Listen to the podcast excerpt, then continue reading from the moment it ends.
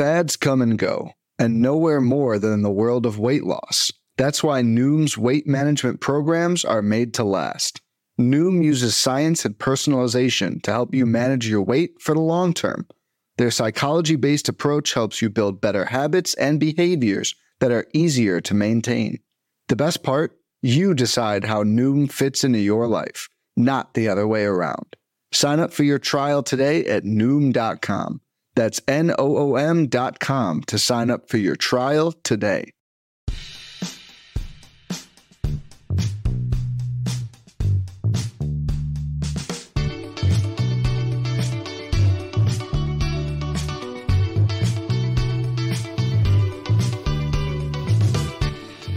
Hello and welcome to On the Farm, Pitcher List podcast about all things prospect, dynasty, and minor league related. I am your host, LaMar Gibson, and today's a reaction pod.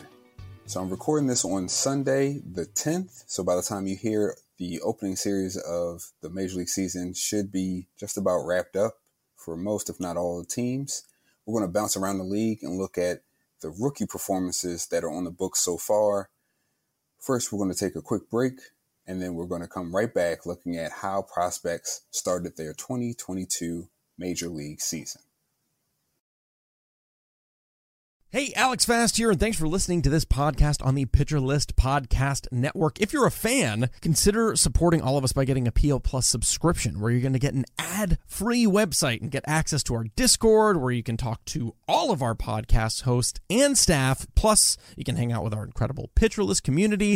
It's basically a baseball sanctuary year round for as low as $8 a month. You can sign up at pitcherlist.com backslash plus, and you're going to get your first month free with promo code podcast. Also, don't forget to check out everything else we do as well from YouTube videos, live streams, newsletters, off-season articles, TikToks, breakdowns, over 15 baseball podcasts on our network. We can't stop talking about baseball even during the off-season. So sign up for PL Plus today at pitcherlist.com backslash plus and use promo code podcast to get your first month free. All right. Thanks for listening. Let's get back to the show.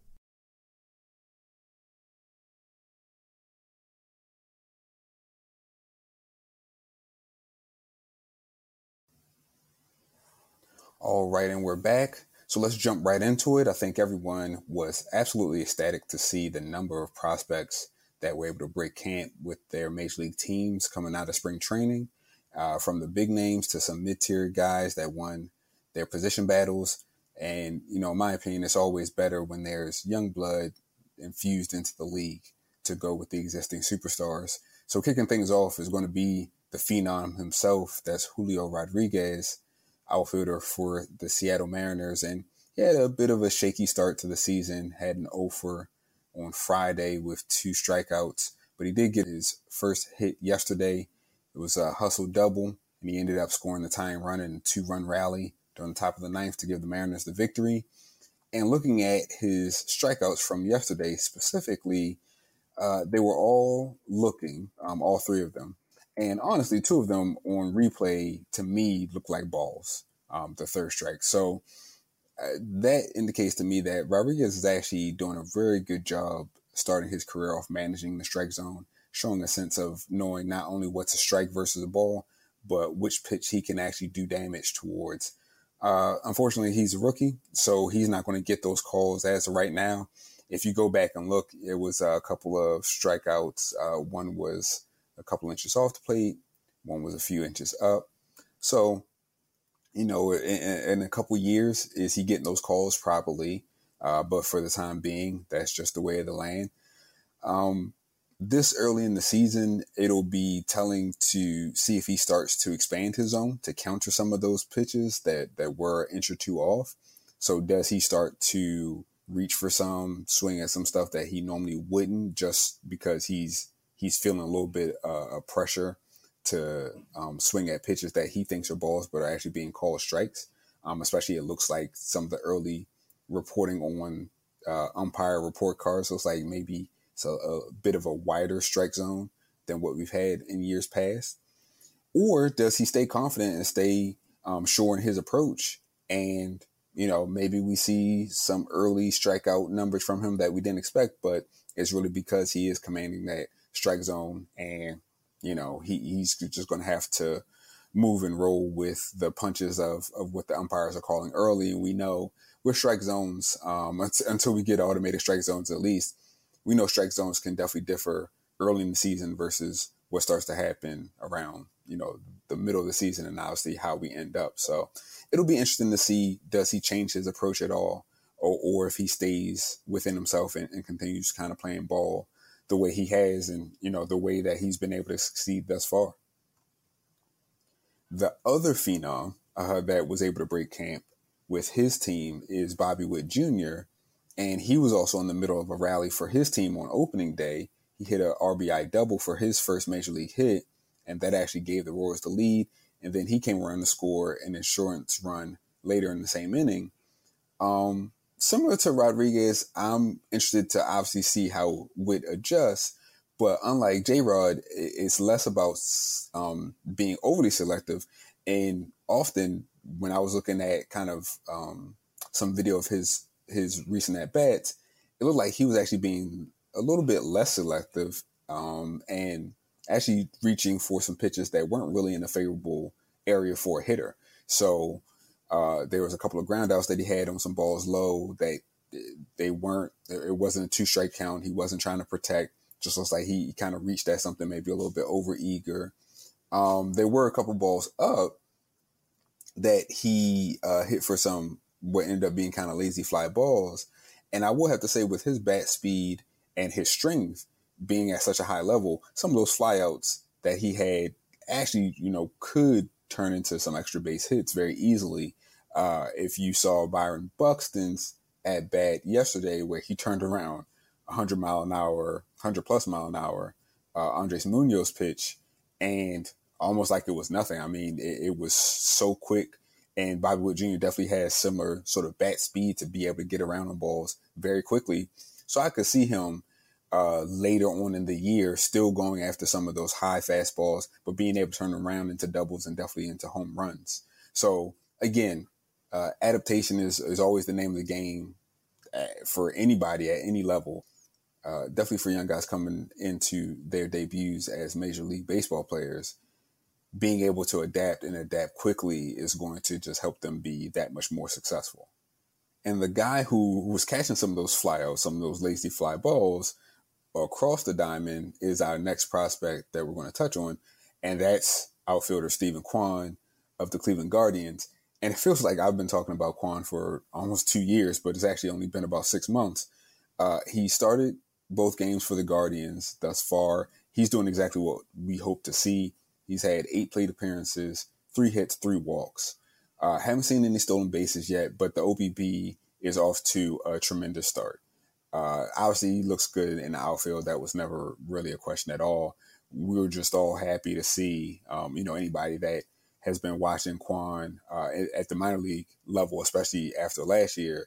We were just happy to see that uh, Cleveland, you know, got it and, and saw the value and he broke camp with them and that they're actually putting him out there. Uh, like I said, he hasn't stolen any bases yet. I think that's the other piece of the puzzle for his value that we were looking to see. Um, but he's been in a very valuable position in the batting order. He's been batting second.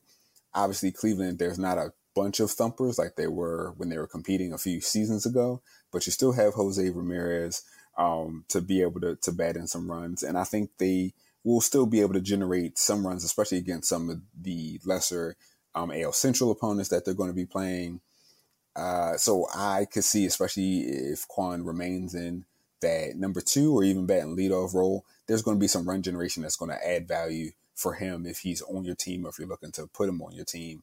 And like I said, the OBP, that's really um, the calling card. And that's definitely so far has been there in spades. So that's everything is breaking exactly the way uh, Kwan managers wanted the year to start off. And staying in the AL Central, we talk about a guy who, uh, as of right now, is still looking for his first major league knock. That's Tigers first baseman Spencer Torkelson. And, you know, this is supposed to be kind of an overreaction pod. It's only been, you know, two games for the most part, maybe three for a couple of teams. Not really uh, uh, a whole lot of actual data, but, you know, we like to go crazy because we're so I'm happy that baseball is back yet again. But I'm not going to overreact here with Torkelson. I'm not going to go all the way to, to panicking about him just yet. But it's interesting to note that we have seen some frustration from him uh, after a couple of these strikeouts, some some anger uh, that Torque has been showing after striking out uh, a couple of different times. And one of my uh, home league uh, managers actually noted, uh, and he's he's a pro Cleveland guy. He's anti Tiger, so take that for what you will. But he pointed out that they don't have Aaron Bummers in the Pac-12, uh, and and Bummer, Kimbrel, some of the other White Sox relievers, uh, Graveman, I think, was one of the other strikeouts. Definitely, you could see the the difference in um, that arm talent that Torkelson has has seen in the past versus what he is going to be seeing now in the big leagues. Doesn't mean he can't adjust. Doesn't mean that he can't adapt. But um, just early on in some of those strikeouts, he's he's not looking very comfortable in these early at bats. And then you do start to wonder: Is he going to start to press somewhat?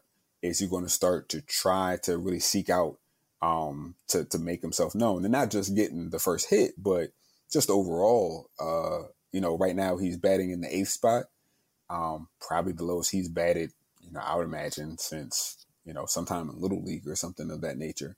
So you know, definitely looking to make his mark and, and live up to some expectations, not only outside but internal expectations. I'm sure you start to wonder if he presses. Um, I don't foresee. I'm not. Again, I'm not going to over overly react. Um, and seeing that there's going to be like a a Kelenic esque slump um, for Torkelson, but I do think it is interesting and, and, worth noting how the Tigers respond if he still continues with, you know, not necessarily looking comfortable at the plate. So again, it's not so much hits versus strikeouts in of itself, but just the look of comfortability at the plate and looking like he's able to make those uh, in between adjustments from pitch to pitch, not just at bat to at bat. And if they're not seeing that, not seeing it in the way that maybe they would hope to in Detroit, you know, how do they respond? Um, you know, again, to use uh, Jarred Kelenic as an uh, example, you know, do they send him down? Now, the difference between the two there is, you know, the Mariners at least had uh, in in last season, they at least had the excuse of saying, technically speaking, you know, Kelenic never played ball above double A. He never faced triple A pitching. You know, how much of a difference that made, I think is still kind of up to debate. We did see some some batting stance changes and whatnot from Kelenic. But, you know, they could at least use that as an excuse for sending him down to help him clear his head. And obviously they didn't start him uh, in the beginning of the season. And, and of course, that's kind of infamous at this point. But with Detroit and with Torkelson, he he's done AAA um, and he's pretty much torched it. Uh, the, the batting average wasn't super high, but everything else was there. There's really nothing else in AAA for him. So you don't really see that being helpful. And him sitting on the bench, so what, you know, Miguel Cabrera can get more at bats at first. That's not really helping anybody. So do they just kind of play him through it? I will say for Detroit, if this is any indication, and, and obviously the the talent profile is extremely different, but they started Akil Baddoo to start their season off last year. He started off red hot, and then he went through a, very big slump that one would expect from really any rookie, let alone somebody as young as Baddoo, who hadn't uh, played in AAA ball either. And they they played him out. Now, some of that again is not apples to apples. Some of that is they were forced to because Baddoo is a Rule Five draft pick, so it's kind of use it or lose it they have to keep him on the roster uh, for the entire season. So they might as well give him the ABs. But again, if that's any sort of precedent, if you can do that with Baddoo, even with the sort of logistical um, tie-ins, why not do the same thing with Torkelson? So we'll see uh, how the Tigers respond. We'll see how Torkelson responds. Again, you know, who knows? Maybe later today he goes three for four, gets the first hit out the way, and that's all it takes. Um, and if not, we'll we'll, we'll return to him uh, later on in the month and and take it from there. And we kind of wrap things up in the AL Central by talking about two Minnesota Twins pitchers. So one made his major league debut last year, And, and I know this part is mostly looking at guys making their debut for the first time, but I did want to highlight this particular pitcher. The second Twins pitcher is actually making his first appearance this year or, or made his first appearance this year. So we're talking about Joe Ryan and Jhoan Duran. I want to make sure I get that pronunciation right. Jhoan Duran. Um, Ryan kind of showed a little bit uh, more of the same from 2021. His uh, fastball sat around 93. His command was kind of off and on. He walked four, but he also struck out four. He only ended up giving up two runs, uh, but that was off of a huge homer by Mitch Haniger. And looking at that pitch, just getting a sense of, of how we got there, it was a fastball that didn't have enough run uh, inside. So it ends up being kind of middle in, thigh high. And that's a mistake pitch to most hitters. And, and definitely Haniger made him pay. So you start to wonder looking at scouting reports, looking at last year, obviously, um, him being involved in the trade that brought him over to the Twins, some of uh, his outings from last year, and then looking at, again, this is the first start of the season. So, overreaction, of course, we're going to say it again. But, you know, is this going to become the norm for Ryan where he's sort of working in and out of trouble? He's kind of dancing uh, through the raindrops, trying not to get wet. And if you think that the answer is yes to that, you know, how do you start to sort of discount his value? And do you even start to consider moving on from him? If you're in like a 12 to 15 team league, do you start to think about just kind of unloading him and getting off the Ryan train soon and, and trying to get get a different hitter or get somebody else in return and, and have him be somebody else's problem?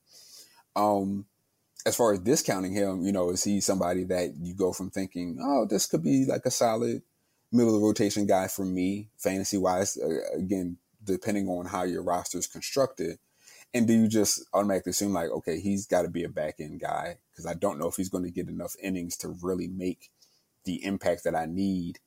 And you know, if he's walking or giving up uh, hard contact as much as he's getting strikeouts, those ratios are going to kind of counterbalance. They're, they're going to kind of um, cancel each other out uh, in, in a lot of cases. So, you know, he may not get you the quality starts or the wins because we don't know how good the Twins are going to be this year anyway. So he may not get you enough in those categories. Strikeouts, he, he never was super big on strikeouts, but he was always kind of expected to be decent enough. But again, like I said, for any sort of ratios, he might be giving it all right back if he's giving up the sort of hard contact and the walks like he did in his most recent start. Now for Duran, you have to like what you saw from him in relief. He comes on uh, in relief of Ryan, pitches two innings, no runs, two hits, a walk, had four strikeouts, and also super efficient, 31 pitches. So that's a half, actually less than less than half of the amount of pitches that Ryan pitched to get to his four strikeouts. So he was showing pretty good command of his offerings. He did show some fastball control uh, that needed some tinkering. He's throwing what seems to be labeled as a sinker, as a two seam fastball, but it was definitely going up in the zone on a couple of those strikeouts. It was at 100 miles per hour, so it kind of didn't matter. The hitters couldn't get around on it anyway.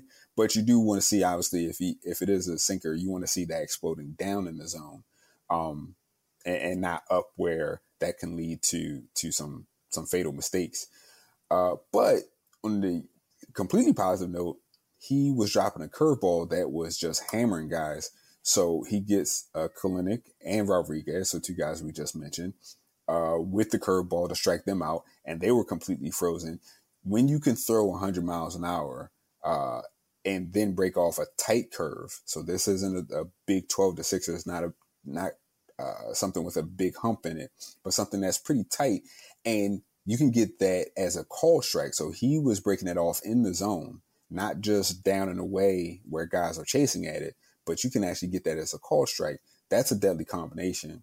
You have to like what you see out of him. And quite honestly, uh, I, I think it was a great outing for him. And I really like the idea of the Twins running him out of the bullpen kind of first before he gets eased into the rotation. I do think his ceiling. He is a starter as things stand right now. I think he has everything that you would want to see for a starting pitcher.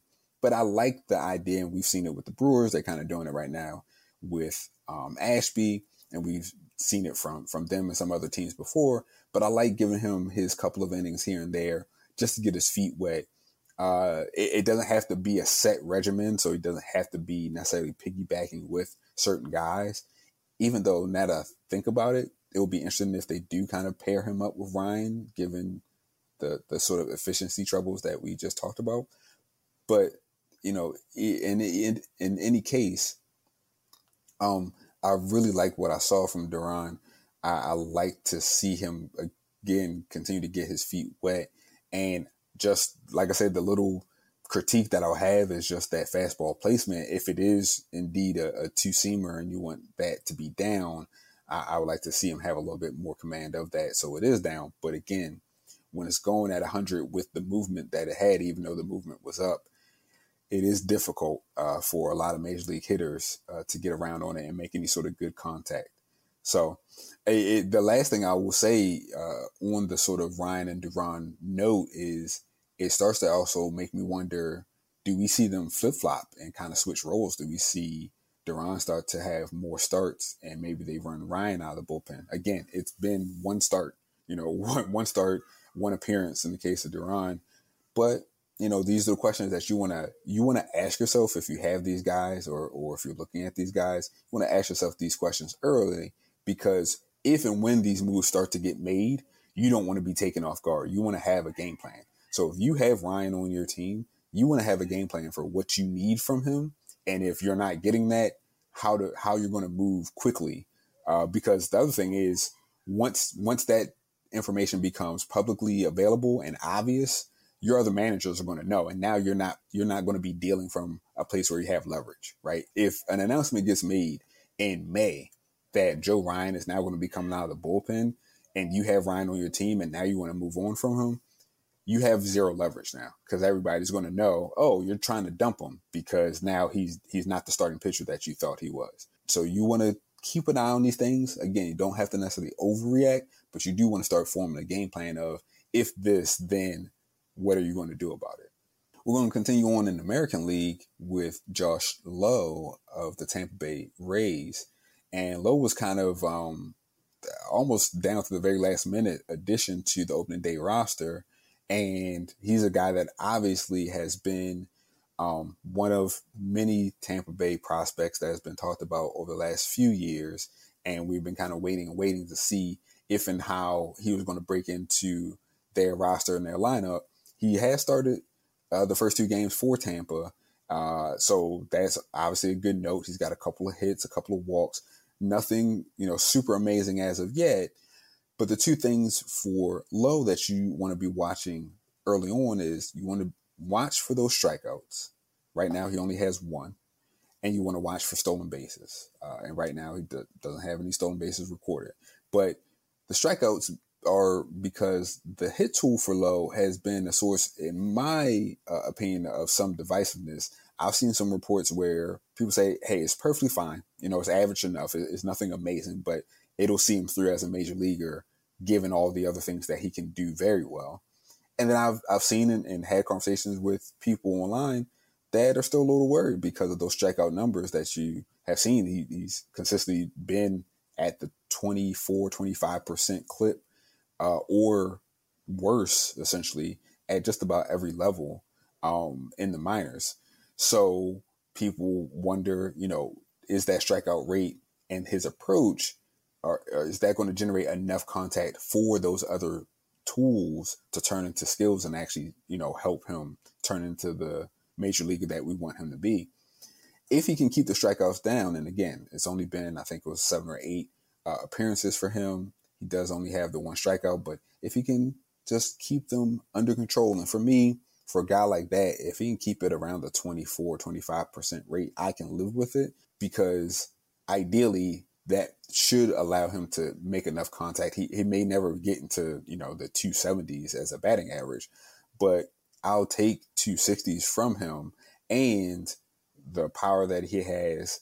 And that also leads me into the the other thing I want to talk about, which is if he gets the green light on a base pass, that is you know potential, and I think I've talked about this before, the potential for a 2020 type of guy, 2020 260, um, and he's you know getting everyday at bats.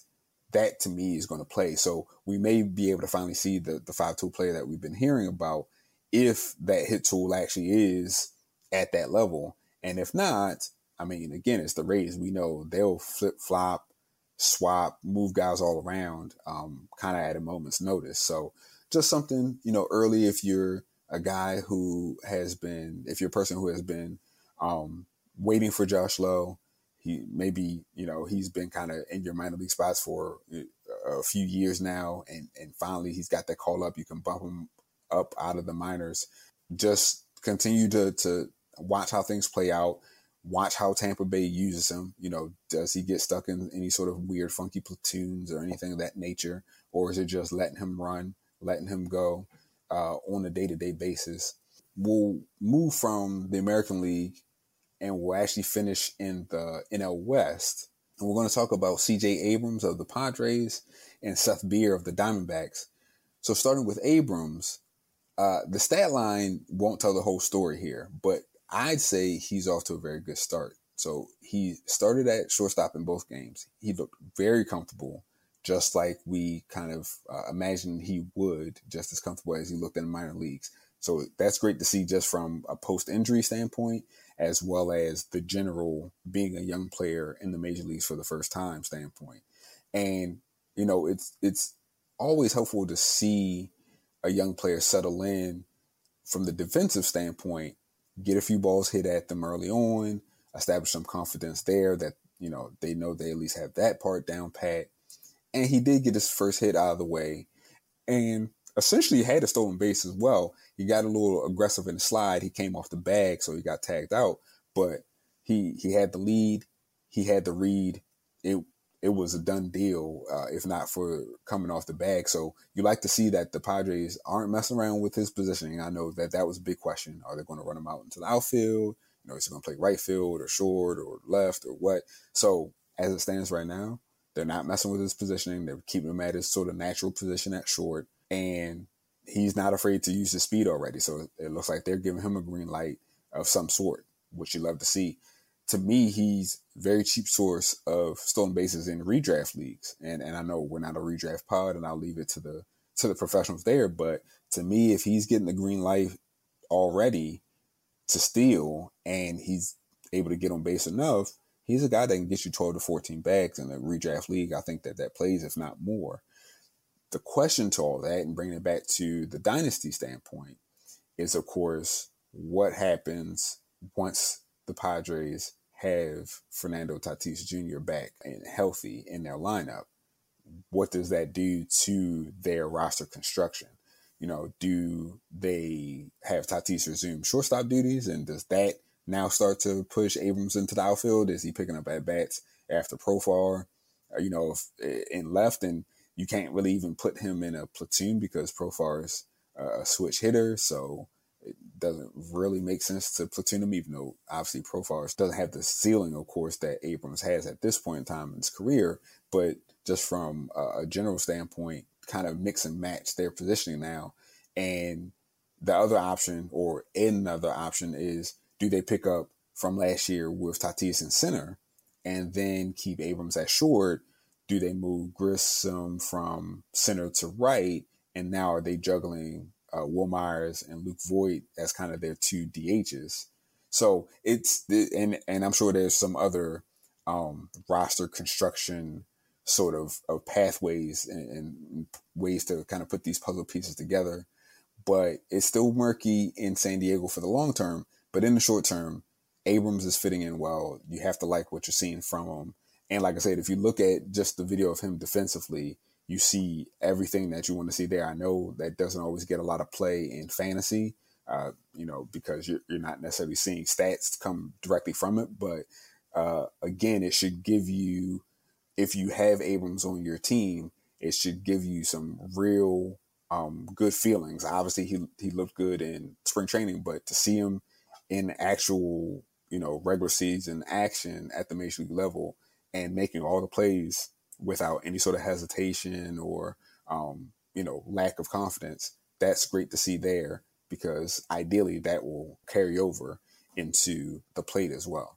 And lastly, I imagine you all heard or saw about this. It was on National Beer Day, and you have Seth Beer going deep for his first career walk off. So, you know, just one of those great baseball stories, things just lining up. And we heard all, all season about how Seth Beer was probably, with maybe the exception of Juan Yepez, Beer may have been the one prospect who was going to benefit the most from the DH coming to the NL. He's not really first baseman, not ideal for playing out in outfield, either corner spots, but he can hit. So, a, you know, a, a DH profile from the get go. And once we knew DH was coming to the NL, he was one of the top prospects being tabbed to be able to really reap the rewards of that. And if he can continue to rake, there's really not much competition in Arizona to take a spot as is as a DH. I mean, um, they have Christian Walker. They seem to, to like him at first. And, you know, Peralta is back. He's looking okay, but that's your left fielder. There's really not a whole lot of guys that you can look around on that roster and see really pushing Beer out of the way as long as Beer hits a decent amount. And again, you're not even looking for the greatest average from him. You're really just looking for all power, all extra base hits. So he's got one on the year already. If he can continue uh, to to go that route, um, you know, 14 to 16 team leagues, he may still be available on the wire. So you want to keep an eye out on that. And if he can get hot in this month, he's a good cheap ad to pump up your home run and your run categories, even if it's just for a little while. And that's even in spite of him stinging your batting average, or even if you're in an OBP league, he probably is going to hurt more than help that OBP uh, overall. But again, uh, you know, he's a guy that every year we always have the one sort of older prospect uh, that just sort of catches fire. You think about Mercedes last year. There, there's always at least one, if not two, guys that just sort of just take the ball and run with it, even if it's for a short amount of time. And sometimes, especially if you're playing Dynasty and you're in uh, a Roto league, you just want that bump. You just want to get that sort of extra bump in your categories to set your season off in the right path while you're waiting for your regulars to get warmed up or come back healthy or whatever the case might be. So it, it might be worth taking a look at Beer if you're in those types of leagues and he is available. And that's a real quick rundown of prospect action. I know that it's not exhaustive. There's a few other guys that, um, if they're not making their debut, they're still in that prospect realm. Uh, I had Joey Bart on the list before I took him off the list, but he's looked pretty good so far. And I also, again, am recording this episode on Sunday morning. So, no, I did not forget about Hunter Greene. I did not forget about uh, Heliot uh, Ramos. But uh, unfortunately, I won't have time to include them this go round because I'll be done my recording and editing ideally um, before they actually get their starts today. But Greene obviously is starting today. Ramos got word last night that he uh, is getting promoted, so will be with the Giants today. And I am looking forward to watching both of their starts, uh, seeing Greene start and seeing how Ramos looks with the Giants. Um, so we'll have to touch on them in another episode. And for me, as far as uh, what I have coming next, we are now again fully in minor league as well as major league season. So for me, I'm looking at the minors. I will be having a minor league player and pitcher of the week column on a weekly basis on pitcher list. I will also be having a major league farm system power rankings that's a weekly column. So not the, you know, at the end of the year or to start the new season sort of columns that you're seeing from other places. We're going week by week. So I'm really going to have to dig in, take a look at all the prospects, who's doing well, and how that may affect the overall farm system for all 30 of these major league teams. But both of those will be weekly columns that will get started this upcoming week. So keep an eye on those. Outside of that, as always, want to let you know that this podcast And all of our Pitcher List pods are on the Pitcher List Network podcast page. They're all available in the podcast section of Pitcher List for you to find, listen, and subscribe. Again, you can find me online. I did put out a question earlier today looking for um, some mailbag questions. So feel free to send me some prospect related questions. You can find me on Twitter at Inside Fastball, capital I, capital F. You can also send me any sort of mailbag related uh, questions at my email address, which is at Inside Fastball Newsletter. So that's all one word, Inside Fastball Newsletter at gmail.com. And I'm looking to collect those questions so we can have a mailbag episode sometime in the upcoming future. With that, I hope you all enjoy the rest of your day.